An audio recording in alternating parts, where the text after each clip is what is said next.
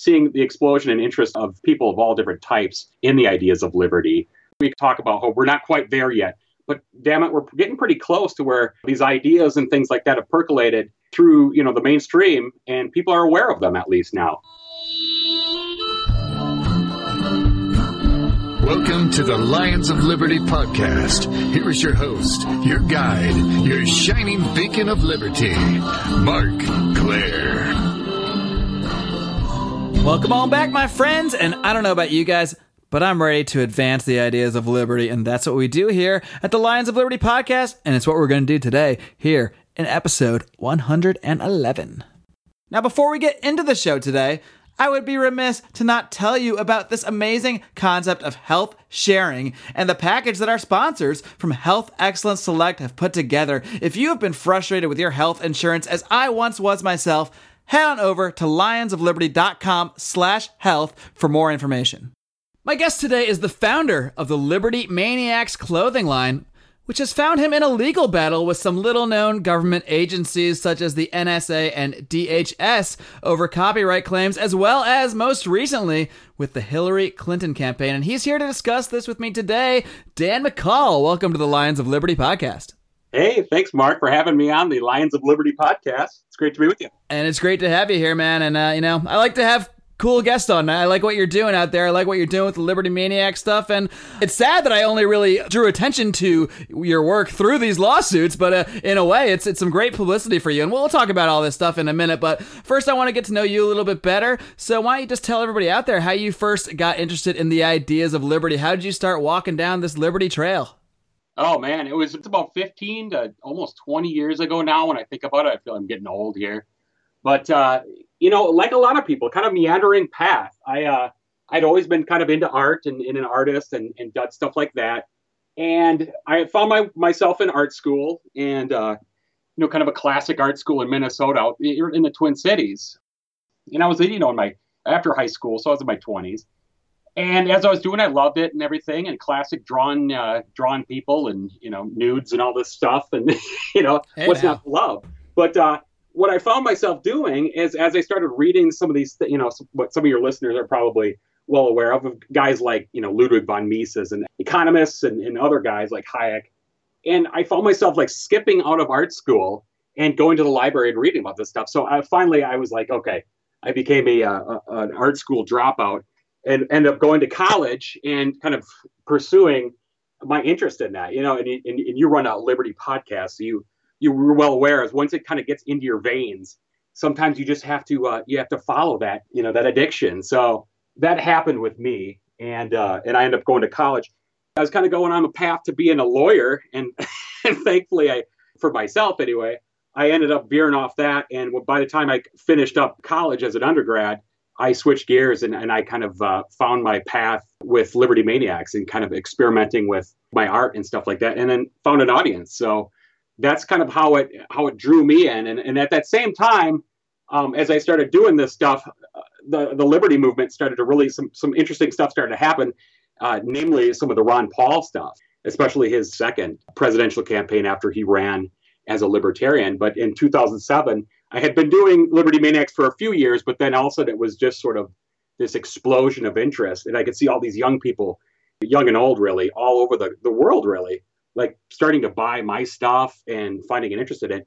And so I, I kind of slowly turned it into my career in terms of building the site and, and, and doing what I do now. So it was uh it was it was a fun, really interesting path, and uh, it's it's just crazy to think that it's it's been over 15 years that I've been doing it. But wow. that's really interesting that you you were kind of ahead of the curve in a way um, before the Liberty movement, the modern Liberty movement, I guess you might call it, really yeah. picked up steam with Ron Paul's campaigns. You already had Liberty Maniac set up and rolling and everything. That's that's really interesting because to me, I mean, Liberty wasn't remotely mainstream the word might be. You know, a lot of Republicans might toss the word around, but liberty, right. as we know it, philosophical individual liberty, that was really Ron Paul bringing that onto the, the mainstream stage in 2007. So it's, it's really interesting that you were already not only into it yourself as I was. You know, I'd right. followed Ron Paul since college. I, I, a good friend of mine had, had referred me to his writing, and I was just, I just love the guy. I love the way he approached issues. I love that he was looking at things in terms of individual rights, not in terms of just you know collectivism or what what's going to benefit a Republican or a Democrat or, or that kind of right. thing.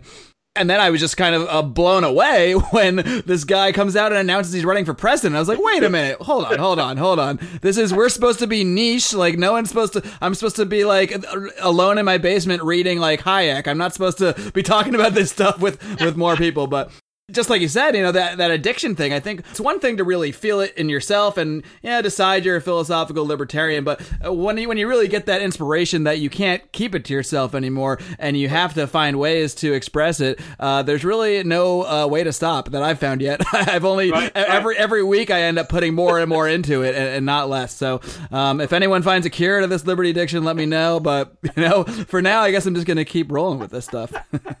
it's it's more of a maintenance thing, right? It's in your exactly. blood. It's, like a it's like a lifelong condition, and you just have to maintain. I think, and so obviously you can hear it in your voice that it, you know it's an outlet. It's a creative outlet, and you, you got to kind of tap that vein. You got to you gotta you gotta let it out. So. Uh, I think it's important to have an outlet too because I've really found that now that I do this podcast all the time and I write every day, I don't I used to, I mean, I used to get in the liberty conversations constantly. I mean, everywhere I went, you couldn't avoid it. And that's good. I mean, I still do that in real life. But the fact that I have this outlet and that I, you know, twice a week I'm just spouting my nonsense, that it really, really gives me that ability to kind of chill out a little bit in real life. You know, I don't need to bring it up every time I see a, a political issue on TV. I don't need to start talking to whoever happens to be unlucky enough to be sitting next to me. So what you're saying, Mark, is, is your friends and family really appreciate that you have an outlet, right? Yes they they love my podcast, and not necessarily because they listen to it, but many of them do. Also, you know. Right, right, yeah. So that's the same thing here. You know, I found my when I was, especially in college, you probably had the same thing. When you, you get kind of ignited by the, the flames of liberty, however you want to say it, and that's kind of a cheesy way, I guess, but it's cheesy, but it's it's true. It's true, you know. Yeah, you, it, it lights it lights a fire in you. And I remember in college just doing the most inane, you know, just stupid stuff, trying to stoke conversations. And you, you know, inevitably you get the looks from people like, you know what, I don't want to hear this or, you know, whatever. So that was kind of how I meandered into doing what I did because at that time, you know, the internet was still pretty new. The, uh, you know, certainly the movement the way it is now was really new. And so it was, it was just, that was something that even kind of caught fire with me even more was that when I could make something, there was someone even in, I mean, at this point, there, there'd be people even in Germany and stuff buying posters and shirts and that was just like wow okay. Because you do really back then you really kind of felt like you were you know one of the three guys in your college that exactly. believed this stuff or what you know whatever. And so you just felt so alone. And, and when people kind of responded to it uh, really for me the internet was the only platform the only place that i could have really you know done what i did. I couldn't certainly have put up a corner shop and done anything and had you know that's what I was going to say. If you open up the Liberty Maniac store in Minneapolis, I mean, you might not last too long. As, yeah, much, right. as much as I like to think they'd be flocking in, but when you have this outlet now on the internet, I mean, literally billions of people could find your stuff now. Right. Yeah. That's what's incredible to me. So it has been fun, and, and certainly over the past ten years, but really the past five, six years, uh, seeing the explosion and interest in, of people of all different types in the ideas of liberty um, you know, we kind of all talk about hope. We're not quite there yet, but damn it, we're getting pretty close to where these ideas and things like that have percolated through, you know, the mainstream, and people are aware of them at least now. Uh, maybe not all agree, but you know, you can kind of see some of these. Uh, what was it last week? I forget who did the poll, but they were saying, you know, it, it was in the press a little bit that a good portion, I don't know if it was 20% or 25% of people in America uh, sort of thought of themselves as libertarian. Now, who knows if they were really you know clear on what that meant or what they meant by that. But you know, it's certainly different than it was 10 years ago. I know that, and so that always gets me going. I'm sure it gets you going too, doing your podcast and and getting conversation started. But it, it's pretty electrifying.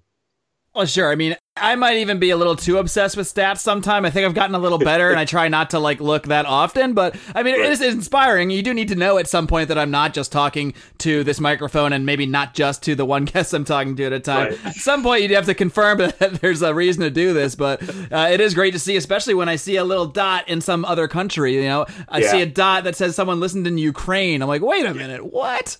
I've never yeah. been to Ukraine. Why is someone, I get it when my friends in LA are listening. That makes sense. But like, why the the hell is someone in Ukraine listening to me? It's crazy, but but they do, and that, that's the beauty of the internet. We have the ability with this technology to reach so many more people, and that's why I'm, I'm really optimistic. Even though so many things look so bad um, on the surface, you know, we have the ability at least to really affect change uh, on a global scale, which is really incredible. Something that we could never say 20 years ago that that people here in the United States could just reach someone in China or in the Ukraine. It's crazy. Yeah.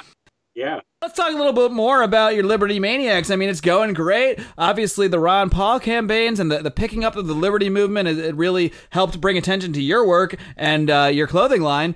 And then um, things took a little bit of a turn, and you, you received, I guess, a letter from. I, th- I think you actually received. I, will let you tell the story, but was it first from Cafe Press that you received the alert that yeah. they were going to have to pull your products down, or tell everybody how this all went down? Yeah, it was. I kind of got. I got a notice by the wrong folks, I guess. In a way, I guess it was. It, it ended up working out, but um, it was about. Well, you know, it's two years ago now. Uh, in, in 2013, it was just days really after the the revelations. Uh, that Edward Snowden was the leaker of the NSA information about you know widespread surveillance, you know, the American population in, the world, and the whole thing was going on. I think he was still in China, and there were questions as to where he was going to go. So, of course, me doing what I was doing, I had you know already done parodies of the NSA and, and things like that.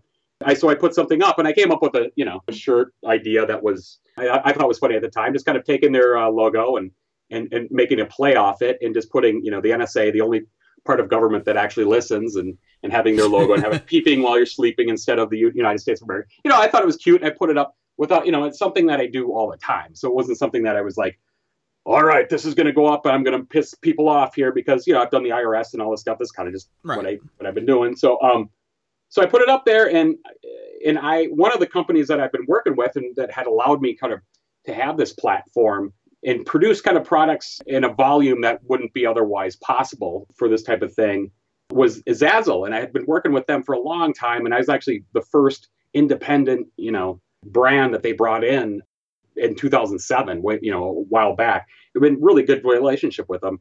And I got notified by them like three hours after I had put this this shirt up that it had to be taken down due to copyright infringement. And I kind of looked at it and went, you know, what the heck? And I, and I read the email and it, and it said uh, the intellectual property holder made a claim against this. And so, you know, looking at the at the email, the, the NSA is would be who they're talking about, I think. So I want, you know, I had have a good relationship with them. So I, you know, I gave them a chat back and tried to get a hold of them and see what was going on. And no reply for days, really, was what happened. And, and that was just something that had never happened. So I, I started to go, oh God, what is going on here? And after, you know, trying to figure out for a while what happened, it took me getting my lawyer to sort of get it out of them what happened. And, and sure enough, they had uh, been given cease and desist letters for my stuff and, and actually had, unbeknownst to me, after, you know, it actually took the, the suit to find this out and a lot of investigation that they had they had been kind of trolling me since 2011 and they had uh, originally taken down some stuff, some mugs and stuff like that uh, that I had done, and we just found out about it now. And and and and Zazzle had been, you know, now hindsight's twenty twenty. It was become obvious that they were so afraid that they didn't even notify me. They didn't. They just it was mum's the word basically when they were notified by by the NSA. It's weird when we're nervous over like removing mugs and stuff. I mean, like, I mean, it seems yeah. so ridiculous it, it's so ridiculous, and then it's like there's this. It's chilling too. It's kind of like you know this this company was it was so afraid they didn't want to mess. You know, and there there could have been a multitude of reasons that they did. Maybe they had you know they I I think they have contracts with people. I don't know if they're doing business with with them. I don't know, but uh, I, you can see. I mean, there I guess long and short of it, there you can see the argument where they're afraid legally, but in terms of just you know common sense and just general decency and there's no reason they should have done it. At least they could have notified me that there was an issue. So, uh, long and short of it, we, you know, after talking with my my lawyer, we found out that it was all actually the, the Department of Homeland Security had been doing the same thing, and they were using a very similar justification. The NSA was using the justification that we were using their logo and their identity without permission, and so any use or even use of the, the acronym NSA or the you know National Security Agency using that on any sort of product or anything, it had to have the express uh, permission from the director of the NSA, which is just you know profoundly screwed up. You know, like like you're gonna call him up and hey, uh, I'm working on these T-shirts. Is it cool if I? Uh, I mean, it's absurd. You know, just just stupid. So after that, the, the, the DHS had a, uh, a similar claim. Theirs was just a, a defacement, so you couldn't use anything that had to do with the Department of Homeland Security and deface its logo or anything like that. Some weird thing that basically kind of made up regulation or law that they had. So or justification. So we ended up kind of talking about it. We convinced a little bit about it, and we decided to go for it. And uh, and we ended up going after and suing them over a violation of my First Amendment and misuse of uh, of copyright law. So and that was I guess November is when we actually end up filing. So it took a few months to get everything lined up and, and actually file in court in Maryland, federal court, and uh, and so it was kind of over the uh, over the holidays and stuff like that we had to kind of wait and see see what was going to go on. And finally, in uh, February, we were notified that uh, the NSA was going to, you know, actually after the story had uh, kind of taken air across the, the country and the in the in the world, um, they finally settled out of you know out of court and decided to to uh, repay my legal fees or my filing fees, which was like 500 bucks, but then also you know issue uh, a statement that what they did was was incorrect and that they wouldn't do it again. So, um, which was, in my view, is fine. I still would have liked to have sort of a defeat, and it, I, I, mean, I'm happy that it ended up the way it was. I would have liked to set a little stronger precedent um, because it wasn't. it was soon after that. It was actually almost a year to the day after that that uh, I, you know, I got another another situation that was similar with uh, Hillary Clinton's folks with her PAC trying to take down a parody that I did that was kind of making fun of their her uh, "I'm ready for Hillary," which is what, and I, I, converted it to "I'm I'm ready for oligarchy," um, and put it out there. And and sure enough, her lawyers came after and and tried to do a similar thing. So it's one of these things that uh, I, I don't know if I see an end to it, but it's uh it's uh, what I'm seeing that lately, and I guess the, the whole time is is these these entities, these people, and these groups using copyright law and, and intellectual property to basically stifle free speech and fair use uh, and parody and satire. Um, and it's it's something that's uh, I'm hoping that something like these cases do something to sort of you know give them pause when people are trying to uh, you know use IP to, to, to shut you down. But uh, we'll see what happens this this coming election on my end.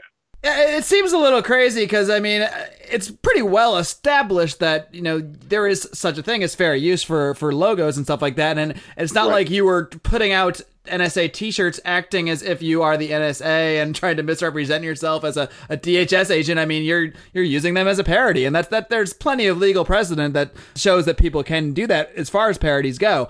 Um, and yet they still came after you. So do you think they were just hoping that you know you're not a guy that was going to really fight it, or you weren't going to go get a lawyer? You were just going to roll over and say, "Oh well, I, I guess I can't use it."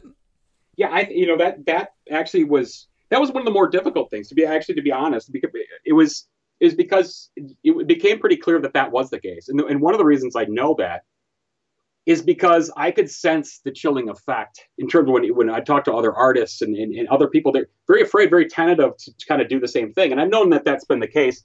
You know, making fun of the government isn't always the, you know, as much as it should be, it's not one of the most popular things to do. It can be a risky proposition. yeah, it can be risky. And people understand that. I mean, I'm not, I'm not saying that maybe people were a little bit more wise than I am, but, um, uh, is probably really true, but uh, but yeah, it was you know the way that people reacted to it, especially in the creative sort of uh, world, was was kind of interesting. So and it was I knew early on dealing with the situation that you know for a guy like me who's you know you know a small voice in this deal, it was really important to kind of get the get the word out there and so that people knew what was going on and you know and, and my lawyer certainly was was on that side too and hounding me to to get out there and, and let people know how, how absurd it was. And I, to this day, I know the, the only thing that, that allowed me to win this situation and to prevail was was the was the support of people and that that word spread and um, and that really started out in independent media talking to guys like Ben Swann and stuff like that that got the word out there and then I knew after that that you know, the, the wider sort of the long tail of, of, of the news had to kind of pick it up. Otherwise, I was, you know, I was dead in the water. So uh, eventually that did, whether they were reluctant or not. I think it, at one point it was on the Drudge Report and it was kind of the top story for the day. And then I could definitely, then it started getting picked up uh, the story about the NSA from there. But yeah, I think it wasn't until it hit critical mass in, in the news that there was any chance that I was going to win and they were going to back down. It was, it was one of those things where I think they had to be so publicly shamed that they were going to back down. But you know, maybe not. But that that's certainly what it seemed like to me. Well, you got all that attention. You're you're on Drudge. Your story's all over the place, and hey, now you finally hit the big time and landed on Lions of Liberty. So this yeah, exactly. This, this is working out great. that's right, baby. Dan, I hate to interrupt our conversation, but you know we got to take a little time to give some love to our sponsors over at Health Excellence Select.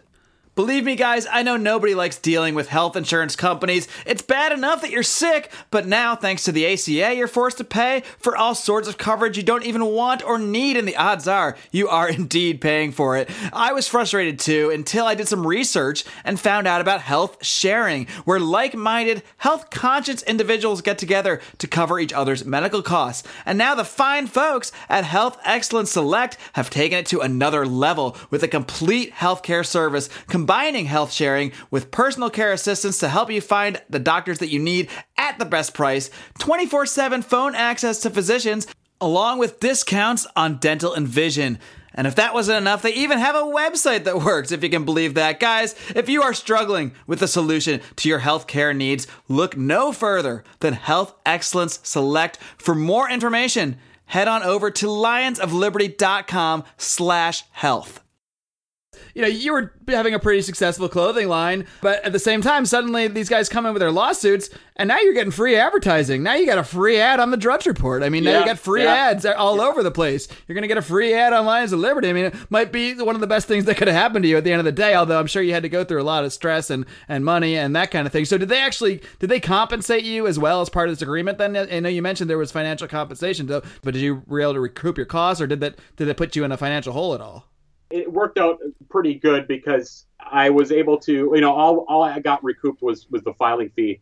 But because we didn't go to trial and we didn't do anything, it didn't get any further than that. I mean, if it would have gone, thankfully, my lawyer, Paul Alan Levy, who uh, who's sort of a crusader in this area of free speech and in terms of uh, copyright and things like that, and he's, I, I would say, probably one of the the top guys out there that deals with this. And I was very lucky to have him and and the other thing he he worked with me pro bono on there. So that helped out a lot. I mean i would i would have probably gone bankrupt very fast if i had to to foot the whole bill and the whole the whole thing. So at the same time it was it was nice to get the support you know um it was it was kind of one of those situations where you have free advertising and it but it was also one of those things that was kind of it was kind of a, necessary deal. I certainly I, I, I certainly didn't get rich off the deal that's for sure. But right. um, you know it was one of those things that to experience that there. There's so many great things about it that was, you know, just to just to kind of troll the government itself has been part of what I do and have a lot of fun with.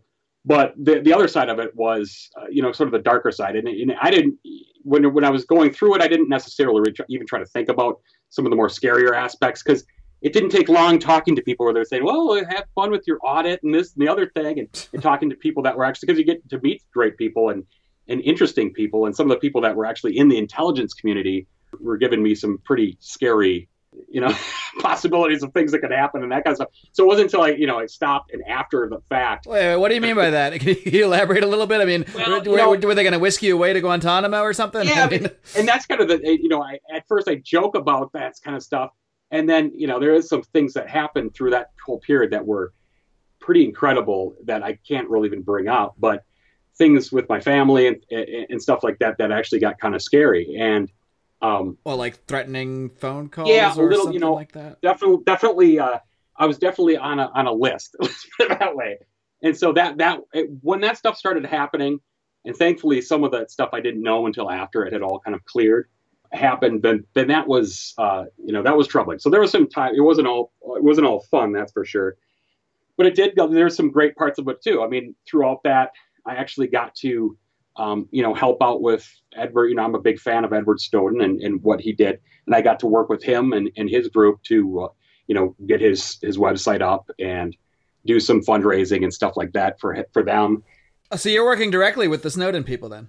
I haven't been doing much lately or anything like that because they kind of that was the early times. I mean, back at that point, they actually was it was pretty cool. I mean, they came to me. This was a time when when he had just gotten into to Moscow and he was. I mean, there wasn't even any pictures. We just had the the pictures from the Guardian and stuff of him, and those were everywhere. So they they kind of came to me and said, you know, we got to get his site up. You know, can you give us a hand? And so so I helped them do some stuff like that, and then and I did some portraits and stuff that we could put up on the site because there just really wasn't any pictures. And I can you at least send me a snapshot of them because you know. like no, we can't send anything. You know, they'll. so there's a lot of interesting things that happened with that, and uh, you know, certainly I'll remember that period uh, for the rest of my life to be able to be kind of part of of that whole thing. It was really amazing. So, but uh, yeah, it's uh, if I was to do it again, I'd certainly do it again. But uh, it's like it's like the best time you never want to have again, pretty much. right, you know, it's, It's, it's, it's how I heard. I've heard uh, friends describe sort of like basic training in the army like that. Right. It's, it's an amazing time that you absolutely never want to do again. yeah, right. it was like it was actually a weird thing, and just a weird side. I I was watching that uh, Shoot the Messenger, that show about uh, the movie that, that came out a while back, and for some reason, you know, not to even close to compare to myself to that or anything like that, but it was just like I, I it was finally a time where I kind of was watching the, the movie. And here, this this journalist was going against uh, the, the tide, basically against the government, exposing things that, that they didn't, you know, want exposed. That's the movie. That's the one with Jeremy Renner about um him exposing the um all the this basically the CIA drug dealing. Is that the one you're talking about? Correct. Yeah. And so for for whatever reason, I was sitting there with my wife watching that, and I was just almost in tears. Like it, I hadn't really thought about the things that could happen, and for whatever reason, I was like, "Oh God, I was terrible." Like, what did I just do? You know. And this was this was over a year afterwards. So.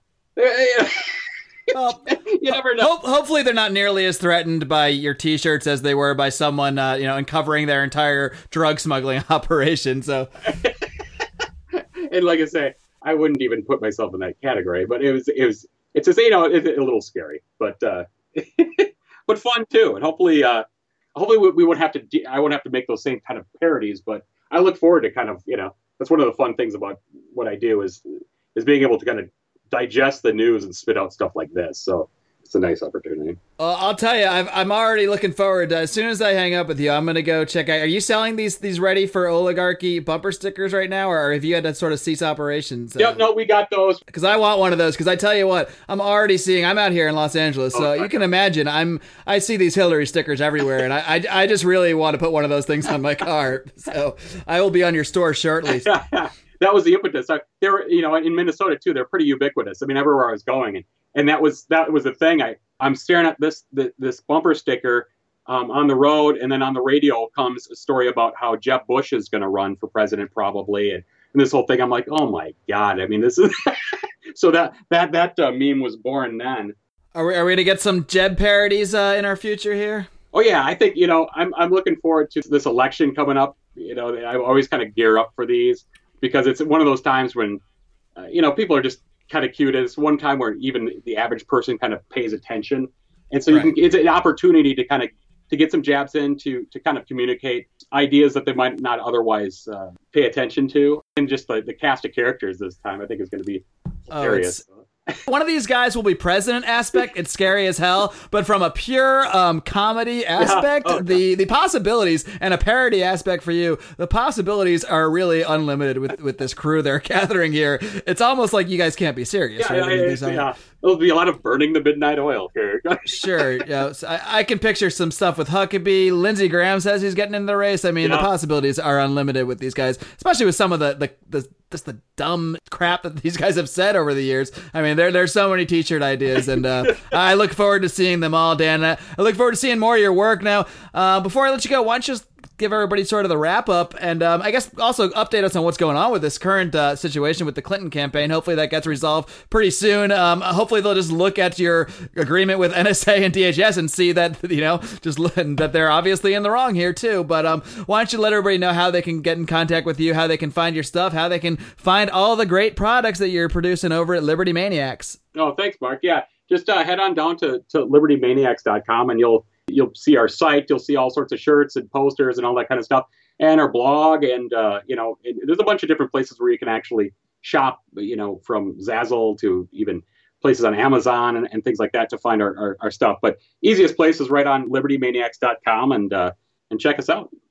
Dan McCall, thanks a lot. And I'm sitting here while you're talking to me, looking at your website, and I'm I'm literally picking out stuff I'm gonna get. So I'm not full of it. You're gonna see an order from me pretty soon. And I encourage you guys to check out Dan's stuff too. We will obviously link to all his stuff in the show notes for the show. Uh, Dan, thanks a lot for joining me, and keep up the great work. And you know, take these uh, take these uh, Hillary people down a notch, maybe. Thanks, Mark. Appreciate it. Take care, Dan. Good time. Thanks. All right, guys, what a great guy Dan McCall is, huh? I really enjoyed my conversation with him, and I'm I'm really enjoying Liberty Maniacs. I don't know if you guys have checked this site out, and I'm going to give some free advertising right now. But Liberty Maniacs is an awesome website. I've been browsing it. They got some really cool T-shirts, really cool stuff. So you know, head over there, check it out, and help support Dan, this guy who is fighting the good fight and fighting it in a fun way, fighting it through parody, fighting it through cool t-shirts. And let me tell you, there, you might say, what's a t-shirt going to do? What's a bumper sticker going to do? And on its own, you know, a t-shirt or a bumper sticker might not do anything, but you never know when something can catch someone's eye. When a Ron Paul bumper sticker might send someone to go, hey, who's this Ron Paul guy? And Google him. Or a Ready for Oligarchy bumper sticker might make someone Google oligarchy and find out what that is. Many people don't realize what oligarchy is. Many people don't realize that there's a study that came out in the last year that statistically proves by looking at the last 10, 15 years that we live in an oligarchy. It's a system essentially controlled by a few powerful elite, and they, they give us the sort of illusion of choice, but at the end of the day, when your choice in 2016 might be Hillary Clinton and Jeb Bush, and then back in 1992, over 20 years ago, it was Bill Clinton and George Bush. Now, look, I don't think that people who are related to people who have held office should be, you know, specifically barred from running for president and running for office. But in a country of over 300 million people, many of which are extremely bright and intelligent and accomplished, it seems a little odd that in a 30 year period, we might have two presidential elections featuring two members of the same families against each other. It's absolutely crazy. And, and it seems like that is exactly the matchup, so to speak, that is being set up for us. And no, I'm not really one of the Alex Jones conspiracy theorist who thinks the New World Order is manipulating everything in order to dominate the world. I don't necessarily believe that. That there's one guy in a back room puffing on a cigar, pulling all the strings. But there is a concerted effort to control the system by a certain amount of people who have a certain amount of money and power. That is undeniable, folks. And that is oligarchy, and that's why I'm glad we got Dan McCall out there bringing attention to this issue, bringing attention to so many issues in a fun and interesting way. And uh, it might suck that the NSA and the DHS came after him, might suck that the Hillary Clinton campaign came after him. But hey, that's how I found out about Liberty Maniacs, and I imagine that's how a lot of other people are going to be finding out about Liberty Maniacs. Perhaps some of those people are finding out listening to this show right now. So I highly encourage you to check out Liberty Maniacs. We will link to it at the show notes page, lionsofliberty.com slash 111. And until next time, my friends, why don't you go ahead and live long and live free of frivolous copyright claims.